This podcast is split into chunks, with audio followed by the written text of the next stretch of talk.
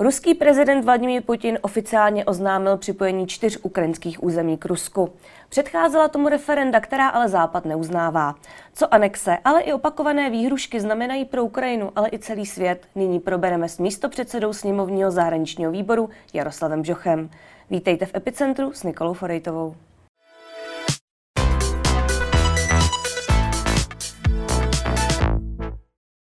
Ve studiu vítám místo předsedu zahraničního výboru a stínového ministra zahraničních věcí Jaroslava Bžocha. Dobrý den. Dobrý den. Děkujeme, že jste si na nás našel čas. Eh, pane místo předsedo, v pátek jsme slyšeli projev prezidenta Vladimíra Putina. K národu mluví eh, hlava Ruské federace poměrně často, ale čím se podle vás tento projev lišil od těch ostatních? On se vlastně od těch ostatních moc nelišil, spíše se změní to směřování, kterým, kterým Putin vlastně svůj, svůj národ vlastně, co, mu, co mu chce říci. Když to vezmeme, tak ten posun je od začátku v tom, kdy vlastně říkal, že se snaží Ukrajinu denacifikovat, že se snaží osvobodit Ukrajinu a podobně. Dnes už vlastně přechází k, přes mobilizaci k tomu, že říká a dává do svého, do svého projevu i chartu OSN a říká, uh, že každý stát má právo na sebe určení, což je úplně absurdní ve chvíli, kdy útočíte na cizí stát. Takže on uh, to samozřejmě posouvá, očividně to nejde podle jeho plánu a, a snaží se vlastně obhájit si tu svou mobilizaci a před, uh, před obyvateli, ale ten, ten projev byl plný opět polopravd, spoustu fabulací a, a, a nám jako západu neřekl nic. Možná těm obyvatelům v Rusku se snažil ospravedlnit tu svoji mobilizaci a agresi, ale jinak, jinak nebyl úplně všeříkající nebo že by nám naznačil něco závratného. Když mluvíte o nějakých polopravdách, tak tentokrát se tam toho objevovalo poměrně spoustu.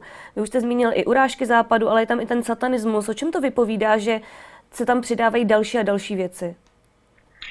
Je, dle mého názoru to vypovídá, vypovídá o tom, že Putin je prostě zahrán do kouta, ta jeho válka, nebo jak tomu říká on, speciální operace nepokračuje vůbec podle jeho představ, nehledně na to, že Ukrajině se zadařilo tou svou provytí ofenzívou zatlačit Rusko, zatlačit Rusko zpět a obsadit vlastně velmi důležitá území a vzít si je zpátky pod svou, pod svou ochranu.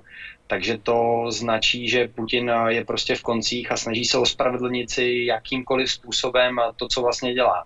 A je to mnohem důležitější pro něj v tuto chvíli, kdy vyhlásil mobilizaci a my můžeme vidět, kolik mladých mužů se před ní snaží utéct, že nechtějí váčit, nechtějí váčit na Ukrajině a hlavně nechtějí se do toho zapojit a ztrácet své životy, protože oni už jsou sami dneska asi vědomí, že ta operace, která měla být několika týdení maximálně, tak se táhne už velmi dlouho a samozřejmě nechtějí, nechtějí tam dávat své životy. To je ten důsledek toho, proč Putin dnes vymýšlí spoustu věcí a v tom projevu zaznělo opravdu některé věci byly hodně zahranou a to, že, to, že nás osočuje jako západ, na to už jsme si asi zvykli, ale některé věci, které tam říká právě, jak jsem zmiňoval, to, že tam on ve svém projevu zmiňuje, uh, že máme právo na sebe určení ve chvíli, kdy útočí, a nebo po tom, co nechá udělat uh, anexy, nebo co, co vyhlásí vlastně anexy, a nebo ty ref, pseudo-referenda, tak uh, najednou řekne i v projevu, že chce jednat s Ukrajinou, to je prostě už až úsměvné. Ale před kým on se obhajuje? Protože ta rétorika se nezměnila, je to pořád speciální vojenská operace. Obhajuje se před tím Ruskem nebo se obhajuje před námi i tím referendem, které se konalo před anexí? A toto je zpráva vyloženě, vyloženě dovnitř Ruska. U nás, eh, u nás jako u západu nebo ostatních států, ale i u států, jako je Kazachstán, kteří s ním eh, dříve velmi spolupracovali, tak tam už si s tím, eh, tam už s tím neuspěje a těm nám i těm státům okolím je jasné, o co mu jde. A dnes se Vladimír Putin snaží pouze tu informaci do Ruska dát a obhájit si to, proč vlastně mobilizuje, obhájit si to, že vlastně ne, neutočí na Ukrajinu, ale že, si, že vlastně brání své území a, a to se snaží obhájit uh, před, uh, před Rusy a snaží se samozřejmě nějakým způsobem motivovat k tomu, aby šli vlastně bránit svoji vlast, když, i když oni jsou ty strujci té agrese a to, kdo napadá cizí stát. Když se k tomu projevu vrátím, tam asi nejklíčovější bylo, že oficiálně oznámil tedy to připojení čtyř ukrajinských území. A on mimo jiné řekl, lidé se jednoznačně rozhodli, že je to jejich vůle. Jsou ony čtyři místa opravdu natolik pro Ruska, aby třeba částečně to opravdu byla vůle těchto lidí? Asi si můžeme otevřeně říci, že tam eh, v těch oblastech, eh, které jsou a sousedí s Ruskem, budou určitě žít obyvatelé, kteří jsou více proruští a bude tam samozřejmě nějaká ruská, ruská minorita, která tam bude žít a která by s tím určitě připojením Rusku neměla problém. Na druhou stranu je těžko předpokládat, že většina, většina Ukrajinců by se k Rusku chtěla připojit a ty výsledky těch referent asi se nedalo předpokládat jako výsledek jiný, protože pokud, pokud máte, pokud jste nahnán do místnosti a, a jste vlastně v uvozovkách pod, pod hlavní samopalu, tak asi těžko se budete rozhodovat jinak. A ve finále, i kdyby se ty obyvatelé rozhodli jinak a v tom referendu hlasovali jinak, tak ten výsledek bude stejně takový, jaký byl. A nemám vůbec pochybnosti o tom, že i kdyby většina těch lidí, které, kteří tam byli donuceni hlasovat, hlasovali proti vstupu k Rusku nebo proti přidružení k Rusku, tak to referendum dopadne stejně tak, jak dopadlo. Takže proto to dnes nazýváme pseudo-referendy, ale těžko na okupovaném území dělat referendum. To je to, to poslední, co by to bylo, je svobodné referendum. Takže tady to pro nás uh, nemá vůbec žádný význam a, my to samozřejmě budeme kategoricky nadále odmítat. Mě by tam zajímalo, jak vysvětlit obyčejnému člověku, co to referendum tedy vlastně přineslo, jak Rusku, tak i té Ukrajině. Protože vy jste teď sám zmínil, a Západ to neakceptuje, ale pořád se to děje, pořád se oficiálně oznámí, že to ukrajinské území je najednou Rusko.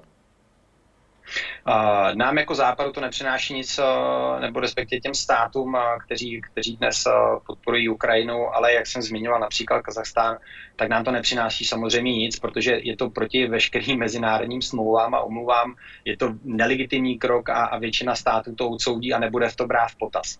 Ta informace, kterou to má opět pouze do Ruska, kterou, kterou Vladimír Putin, a už jsme to dnes v tom rozhovoru zmiňovali, on se vlastně snaží legitimizovat ty své kroky a v tu chvíli, kdy ví, že mu ta ofenzíva nejde tak, představoval operace se mu ve finále je zpátky tlačen Ukrajinci, tak on se snaží legitimizovat ty své kroky. Tu mobilizaci, že proč, proč vlastně chce tolik, proč se více nových, nových branců a vlastně to je jediný důvod, že řekne, tady byly referenda, oni chtějí být v Rusku, my je anektujeme a teď je to ruské území a oni útočí na ruské území a to musíme bránit. A to je jediná zpráva, kterou si z toho můžeme vzít, respektive kterou si z toho můžou vzít Rusové, protože pro nás ten význam nemá, jak jsem říkal. Přesto, když se vrátím trošku do minulosti, tak už se povedlo zabrat Krym, Západ s tím nic neudělal a stejně se to nakonec povedlo. Tak eh, co teď bude, může následovat? Já chápu, že teď je ta situace vyhrocenější, už je to brané jako válečný konflikt, tedy aspoň pro nás. Uh, tady opět si můžeme otevřeně říct, že uh, Západ v tomhle tom, co se stalo, ale nebyl to pouze Krym, bylo to už v roce 2008, tak selhal a myslel si, že budeme s Ruskem spolupracovat nadále, tak jako, jako jsme spolupracovali. A, a všichni si mysleli, že se teda spokojí s Krymem a nějakým způsobem jsme to přelíželi, což bylo špatně od začátku. Teď si myslím, že ta situace je jiná, že si to nikdo nemůže dovolit. A, a on to vlastně, a to by si přál vlastně Vladimír Putin, protože on to v tom svém projevu naznačil vlastně, když říkal, že vyzývá Ukrajinu k jednání což kdyby to myslel vážně, tak samozřejmě chce jednat s Ukrajinou předtím, než se pokusí anektovat její území, protože tady to, pokud bychom dnes, nebo my ne ani, ale pokud by Ukrajina přistoupila na to jednání s Vladimírem Putinem v tuto chvíli, po anexi těch území, tak by to mohlo dopadnout stejně jako s Krymem, že najednou ten konflikt zamrzne, na těch hranicích se vykopou barikády a vlastně to území, to území zůstane pod zprávou Ruska a to si myslím, že Ukrajina dnes nedovolí. Uh, ono to vyjednávání ani nej, není o nás. My můžeme samozřejmě nějakým způsobem se snažit to mentorovat, můžeme a, a mělo by to být zájmem všech válků ukončit. Takže i naším, naším cílem by měla být diplomacie. Nicméně dnes je to pevně v rukou Ukrajiny a vlastně Ruska, kteří to musí ukončit ten konflikt a my je v tom maximálně můžeme podpořit, ale nesmí to být bez Ukrajinců a nesmí to skončit jako Krym. A co se stane, pokud se povede Ukrajině urychleně vstoupit do NATO, což je jeden z těch kroků, které už se tedy udělal po tom projevu? No, uh, oni zažádali uh, urychlené přijetí, některé státy s tím uh, některé státy s tím souhlasí. Na druhou stranu musíme si uvědomit, jaká kritéria jsou, a to je územní celistvost a kontrola nad tím území, což dneska Ukrajina nemá. Zároveň je Ukrajina, Ukrajina ve válce a válčí se na jejím území. A teď si musíme říct, jestli ty kritéria jsou možná porušit s tím, že bychom Ukrajinu přijali, a pokud ano, tak si musíme říct jasně, co to teda přinese a co to bude znamenat. Protože pokud by to znamenalo, že Ukrajina se přijme do NATO v nějakém rychlém režimu ještě v tomto váleč, během toho válečného konfliktu, tak jestli by to znamenalo okamžitě aktivaci článku 5, a to by znamenalo ale uh, já ne, nechci, nechci nikoho strašit, nechci říkat takové věci, ale, ale mohlo by to znamenat třetí světovou válku, protože v tu chvíli by se do toho zapojily všechny síly. A teď je otázka, jestli je tohle to možné a jestli opravdu země, které vyslovily souhlas s tím, že chceme Ukrajinu přijmout zrychleně do NATO, jestli s tímto počítají, a nebo je to stejně jako v přihláškou, s přihláškou do Evropské unie, že nebráníme Ukrajině a podpoříme ji v tom, aby se k Evropské unii k NATO přidružila a připojila, ale až poté, co bude ten konflikt ukončen. Protože dříve, dle mého názoru, to není možné z těch důvodů, které jsem říkal.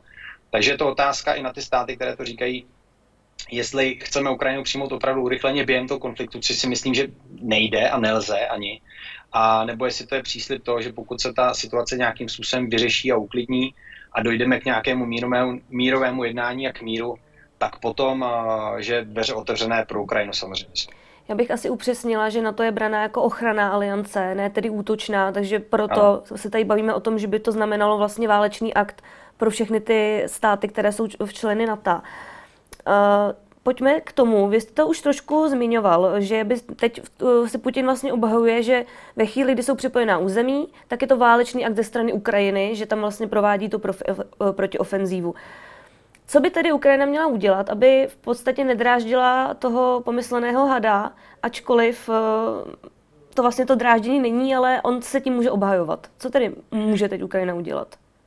No, já, můj názor je ten, že Ukrajina ve finále můj názor zde nehraje úplně takovou roli, protože Ukrajina samozřejmě dle mého názoru bude pokračovat v tom, co dělá, bude pokračovat v té ofenzívě a bude se snažit dobývat to území zpátky.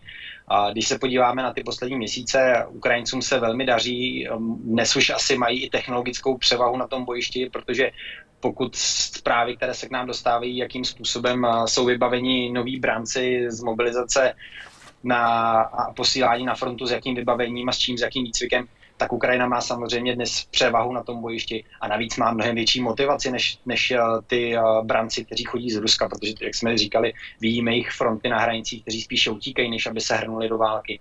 Takže Ukrajina určitě nepřestane i přesto, eh, že Rusko bude hrozit tím, že útočí už na jejich území, ale to takhle, takhle bychom, kdyby se takhle řešili konflikty, tak to si každý může utrhnout kus někde území a říct, že to je jeho a najednou vyvolat válku, což samozřejmě nelze. A je to ale opět, pokud, pokud i Vladimír Putin ve svém projevu zmiňoval chartu OSN, tak zde je třeba podle mého názoru prostor, aby se OSN více zapojil. Je to možná taková hloupá otázka, ale změní se tedy vůbec něco tím, co se stalo? A změní se možná retorika, retorika Vladimíra Putina. Změní se to, že bude říkat, že to je útok na jeho, na jeho území, že to je útok na území Ruska a možná se změní ta retorika ještě v to, že bude v západu ještě více vyhrožovat, nebo respektive bude vyhrožovat více Ukrajincům, protože válčí s Ukrajinou a ne s západem. To se samozřejmě stát může a teď bude na nás, nebo respektive na státnících západu, aby, aby si jasně stanovili scénáře, které z toho mohou plynout. Ale pořád si myslím, že my jsme schopni vytvořit takový tlak na, na, režim, na režim Vladimíra Putina, že jsme doufám, že jsme schopni ještě s ním na nějakým způsobem jednat, aby nedošlo k tomu nejhoršímu, a to je užití zbraní hromadného ničení. A ty výhrušky už padaly, už padaly v minulosti. Zatím, zatím se nic takového nesplnilo. Já věřím, že se nic takového ani nesplní. ale to samozřejmě ta situace se bude tímhle, tímto způsobem více hrotit. A to by byla ta pomyslná červená linie po využití těch ať už taktických nebo těch strategických eh, jaderných zbraní? A my už, se, my jsme eh, několikrát mluvili o nějakých červených liní, ale podle mě, pokud, pokud by se jednalo o jedné zbraně, tak to samozřejmě červená linie je a země západu, ale nejenom západu. Já si myslím, že problém s užitím eh, zbraní hromadného ničení by v tuto chvíli měli i spojenci Ruska, jako je Irán nebo Čína, protože by samozřejmě věděli, do čeho Putin žene celý svět a v tu chvíli samozřejmě já předpokládám, že i tyto země, které Putina podporují, by se spojily proti němu, aby toto okamžitě ukončili nějakým způsobem. Otázka, co by samozřejmě použil, v jakém stavu ty zbraně vůbec má, podle toho, co vidíme výzbroj Rusů, tak asi úplně v nejlepším stavu nebude. Ale je to samozřejmě velké riziko a my to musíme tak přihlížet a musíme samozřejmě jako země západu být velmi opatrní, v tom, abychom nevyprokovali ještě více kroky Ruska. To je pravda. Na druhou hmm. stranu stále říkám, že Ukrajinu musíme podporovat, protože ta Ukrajina není ten agresor a vlastně brání pouze své území. Tak se tady teď bavíme o tom třeba posílit nějaké sankce, udělat další sankční balíčky, pokračovat vlastně v té ekonomické válce, jak se tomu říká. My nemáme moc na výběr. My můžeme, můžeme pokračovat eh, v sankcích, můžeme stupňovat ten tlak eh, na Rusko, protože samozřejmě předpokladem těch sankcí je, že pokud se bude ruskému režimu dařit hůře, tak to může vyvolat samozřejmě změny v občanské společnosti a ono tomu přispívá i ta mobilizace a ty útěky těch lidí dnes z Ruska. A můžeme doufat v to, že ten, ta, ta, ten náš vytrvalý tlak uh, může změnit uh, nějaký režim v Rusku, respektive tak, že by ten tlak byl i proti Vladimíru Putinovi, když samozřejmě víme, jaká situace v Rusku a že to je velmi složité. Uh, na druhou stranu máme podle mého názoru nevyužité nástroje i v rámci OSN, které bychom měli více využívat i v Radě bezpečnosti. Já jsem si vědom, že v Radě bezpečnosti má právo veta Rusko, ale jsou nástroje, jak i to Rusko, nebo respektive jak, jak své pravomoci pravomoci Rady bezpečnosti může přezít valné schromáždění a já si myslím, že by to bylo velmi záhodno. Jsou tam, jsou tam mechanismy, které můžeme proti Rusku i v rámci sankcí použít v rámci OSN a tady si myslím, že pokud, ta, pokud má mít společenství národů nějaký, nějaký smysl, tak teď je to, kdyby mělo hlavně jednat, protože jsme před, mám, jsme v průběhu konfliktu, který je na evropské půdě a může pořád předůst něco ještě většího. Takže tady si myslím, že OSN by měla mnohem více jaké ty nástroje, když si byste mohl uvést příklad jeden, dva, které by zaujaly a byly jednoduché, protože to je samozřejmě složitý kontext? My máme, my máme už eh, jednu rezoluci eh, spojení, eh, sjednocení, sjednocení pro mír, ta se dá použít dle mého názoru ve chvíli, kdy jeden členský stát, nebo respektive člen Rady bezpečnosti vetuje neustále to stejné, jako je například uznání, uznání agrese vůči Ukrajině, tak valné schromáždění může převzít na sebe tu zodpovědnost za, rady, za, za Radu bezpečnosti.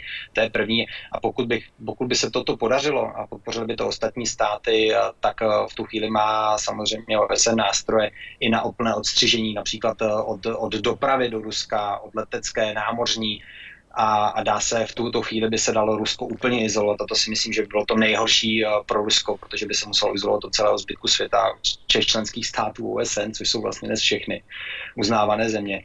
A to si myslím, že by byla ta, ta cílová taková rovinka pro to Rusko, protože tam už, tam už by neměl na koho se obrátit. Samozřejmě ten, já jsem si vědom toho, že ten postup k tomuto nebo dostat se k tomuto použití a, a této rezoluce je velmi složitý, velmi zdlouhavý, nicméně ten tlak bychom měli zvyšovat. A pokud se zvedne retorika Ruska nebo se zvýší ten tlak na to, že Rusko bude více a více mluvit o jaderných zbraní, tak tu, chvíli, tak tu chvíli si myslím, že i to ostatní státy, které jsou dnes členy Rady bezpečnosti, by si toto měly být vědomi a měly by to podpořit. Mně tady napadá, jaká je tam ta česká stopa, co mohou udělat Češi, ale třeba vy obecně jste s novým ministrem zahraničí. Myslíte v tomto ohledu, že třeba česká vláda dělá dost? Um, jak byste se třeba zachoval vy, když tam nám i pod otázku rovnou? A tady v tom, jak jsem říkal, my musíme jednat jednotně v rámci NATO, v rámci Evropské unie. Česká republika i díky tomu, že dnes předsedá Evropské unie, tak má samozřejmě eh, více možností, jak jednat eh, s členskými státy nebo se státy členskými v NATO. Eh, a tady nemáme moc možností, jak jako my jako Česká republika do toho zasáhnout samostatně. Samozřejmě my podporujeme Ukrajinu i, i posíláme tam nějakou výzbroj, nicméně tady bychom měli hlavně stát o to, aby ta pozice těch západních států byla stále jednotná, abychom, abychom neustoupili a nesnažili se, nesnažili se obejít například vydání Ukrajiny, což jsem už zmiňoval, že by bylo velice špatné. A pokud bych já dnes, dnes byl ministrem zahraničí, tak bych jednal velmi podobně, maximálně bych zvyšoval tlak na, na ostatní členské státy a, a na, na členské státy na to, s tím, že například pokud dnes, pokud dnes někdo zmiňuje neustále Maďarsko, že takové to zloblivé dítě Evropské unie, které, které, eh, které má často problém se sankcemi, tak bych se více než snaha, o to, což například naše vláda dělá, snaha o izolaci Maďarska, což si myslím, že je špatně, tak bych více jednal právě s Maďarskem a snažil bych se najít společné cesty právě s nimi, aby ta Evropská unie měla opravdu jednotný postoj. Bohužel to si myslím, že tady v tom případě třeba eh, naše vláda dělá obráceně a spíše na Maďarsko pořád hází špínu, ale tak to se prostě vyjednat jednotná pozice nedá. Tady se bavíme především o V4. Eh, mě tady napadá, může tomu pomoci to setkání prezidentu, které se bude konat, pokud se nemýlím, za pár týdnů? Určitě může. je, spoustu, je spousta politiků, kteří říkají dnes, že V4 je vlastně mrtvý projekt a já si to nemyslím, a protože nemůžeme brát V4, že zrovna se nám hodí, tak ji budeme používat a když se nám nebude hodit, tak ji zase zrušíme. A já si myslím, že to je dlouhodobý projekt, který by měl pokračovat a tady ta všechna jednání tomu samozřejmě mohou přispívat, protože pokud, eh, pokud si vyměňujeme zprávy na, na sociálních sítích, kde jeden haní druhého, tak, tak to se diplomacie nebo vůbec spolupráce mezi státy prostě nedělá.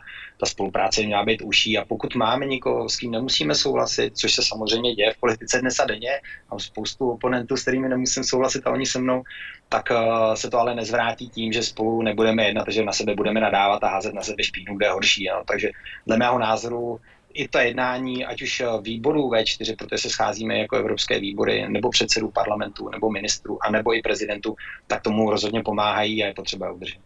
A má to slovo prezidentů V4 významný vliv, eh, nebo tam je to opravdu o těch premiérech, kteří jednají mezi sebou asi i nejčastěji a mají tu větší moc, protože eh, i v ostatních státech V4 tak jsou hlavy státu opravdu ty reprezentativní bytosti. Ono to má velký symbolický význam. Pokud se hlavy států, prezidenti dokáží domluvit na něčem a dokáží, dokáží nějakým způsobem tu spolupráci posouvat, tak to samozřejmě má významy politický. Je pravda to, co jste říkala, že samozřejmě záleží na premiérech, protože ty nás zastupují a na těch záleží nejvíc, ty se musí dohodnout, ty se musí dohodnout vlastně i na té radě. Ale pokud dnes má například problém Polsko s postojem Maďarska, co, což dnes ve V4 vlastně nejvíce rezonuje ten postoj, tak uh, to, když spolu budou jednat aspoň prezidenti, tak to pořád bude mít ten význam toho, že ta spolupráce není u konce. A i těm premiérům to samozřejmě může dávat nějaké nástroje do ruku a říct ve smyslu spolupracujte spolu, pokud se budeme hádat, ničeho nedosáhneme. A pokud chceme opravdu jednotnou pozici, tak to prostě potřebujeme ta jednání jsme trošku odbočili. Asi nás to téma oba hodně zajímá. Já bych ještě tady měla poslední sadu otázek a ta se týká bezpečnosti České republiky, protože to určitě naše čtenáře i diváky zajímá. Eh, v rámci toho, o čem jsme se už bavili, eh, když i trošku odsuneme ty referenda, jak je na tom teď válka na Ukrajině a jak to ovlivňuje nás, hlavně tu naší bezpečnost? Tak váčí se, na, váčí se na evropském kontinentu, takže samozřejmě z nějaké části to ovlivňuje i naši bezpečnost. Na druhou stranu my tím, že jsme členská země na to, tak samozřejmě máme tu kolektivní obranu svým způsobem zajištěnou. Naše armáda je na vysoké úrovni, v okolních státy mají armádu na vysoké úrovni, takže pokud, pokud bychom se bavili o nějakém, nějakém konvenčním konfliktu, který by se měl odehrávat dál na západ Ukrajiny, tak toho se úplně neobávám. Já si myslím, že systémy máme nastaveny velmi dobře a neobávám se toho. To, že jsme neustále v nějaké, už několik posledních let v nějaké hybridní válce, dnes se to tak dá nazvat, tak to je pravda. Když budeme se bavit o dezinformacích, o kyber, kybernetických hrozbách, tak to je pravda. Ale bezpečnost taková jako obyvatel eh, si myslím, že není nějakým způsobem ohrožená a že nám eh, nehrozí nic, eh, co by se mělo podvat tomu, co je dnes na Ukrajině. Toho se neobávám. Ale přece jenom ta vnitřní nálada lidu také tomu nějakým způsobem přispívá. Vidíme tady demonstrace, které jsou pro ruské, pro kremlovské. Nemění se přece jenom trošku něco v tomto, že se zesiluje ten dezinformační vliv a podobně? To je samozřejmě pravda a to je vlastně to, co jsem říkal, že my jsme neustále v nějaké hybridní válce, kterou, kterou Rusko dělá velmi dobře, ať už pomocí svých, eh, svých nějakých proruských webů nebo sociálních sítí, anebo těchto, těchto lidí, kteří pak se schovávají za republika na prvním místě, ale jsou, jsou velmi proruští a ve finále otevřeně podporují Rusko. To je práce Ruska, kterou umí velmi dobře a umí s tím, umí s tím zacházet. My se tomu samozřejmě nějakým způsobem můžeme snažit bránit, ale Víme, roky se snažíme bojovat s dezinformacemi a i přesto, že je to vlastně jako ten úkol, ten cíl, to, nebo ten, ten úděl to, že máme svobodu slova, kdy vlastně ta svoboda slova nebrání nikomu lhát. A když obalíte spoustu lží do nějaké do nějaké skořápky, která je z části pravdivá, jak se proti tomu velmi špatně bojuje, ale naším, naším, co my s tím můžeme dělat, je, je prostě uh, říkat pravdu, bojovat proti dezinformacích, vysvětlovat, vysvětlovat lidem, uh, argumentovat s nimi a debatovat. Bohužel, tak jak se nebaví mezi sebou státy V4 někdy, tak se mezi sebou nebaví ani politici a nikdy nekomunikují s lidmi dostatečně a pak to samozřejmě ten národ více rozděluje. Když tomu připočítáme energetickou krizi, když tomu připočítáme inflaci, tak samozřejmě těm dezinformátorům se daří mnohem více, protože ta frustrace těch lidí je ohromná, viděli jsme to právě na těch demonstracích, takže to je pak nebezpečí pro vnitřní bezpečnost určitě, ale pořád si myslím, že na tom nejsme tak špatně a že to dokážeme zvládnout. Když říkáte, nejsme na tom tak špatně, můžeme si představit, že to je jinde, třeba v našich sousedních státech horší. Tady se asi nabízí třeba zmínit Maďarsko, Německo, Slovensko, ať to máme trošku okolo. A já si myslím, že ten průběh na těch státech je velmi podobný, protože ta krize energetická se valí na nás na všechny úplně stejně. Můžeme si říkat, že máme rozdíly v inflaci, to je fakt, na nás bohužel dopadá velmi takže ta frustrace těch obyvatel bude stoupat eh, samozřejmě všude. A pak je otázkou na tom, jak k tomu přistupují, přistupují vlády a jak moc podpoří to své obyvatelstvo tak, aby eh, ne, nekončili v chudobě, aby nebyli tak frustrovaní, jak dnes jsou, protože musím, můžeme si říct otevřeně, ta demonstrace, na tu demonstraci nejezdí uh, proruští, proruští uh, obyvatele České republiky. Já si nemyslím, že jich je tady tolik, ale jezdí tam prostě lidé, kteří jsou frustrovaní z toho a chtějí vyjádřit ten nesouhlas tím, že jim vláda nepomáhá. Bohužel to ty proruští, jak si říká dneska trolové, využívají a jsou si to úplně vědomi. Ale ne, nemyslím si, že většina těch lidí na tom Václaváku by byla prorusky orientovaná. Proto si myslím, že to u nás není tak hrozné. A demonstrace, demonstrace budou ve všech státech, pokud, pokud lidem prostě bude hrozit to, že se dostanou do, do chudoby, tak ta frustrace stoupne. Ale uh, je to na nás, jak těm obyvatelům pomůžeme, jak jim to budeme vysvětlovat.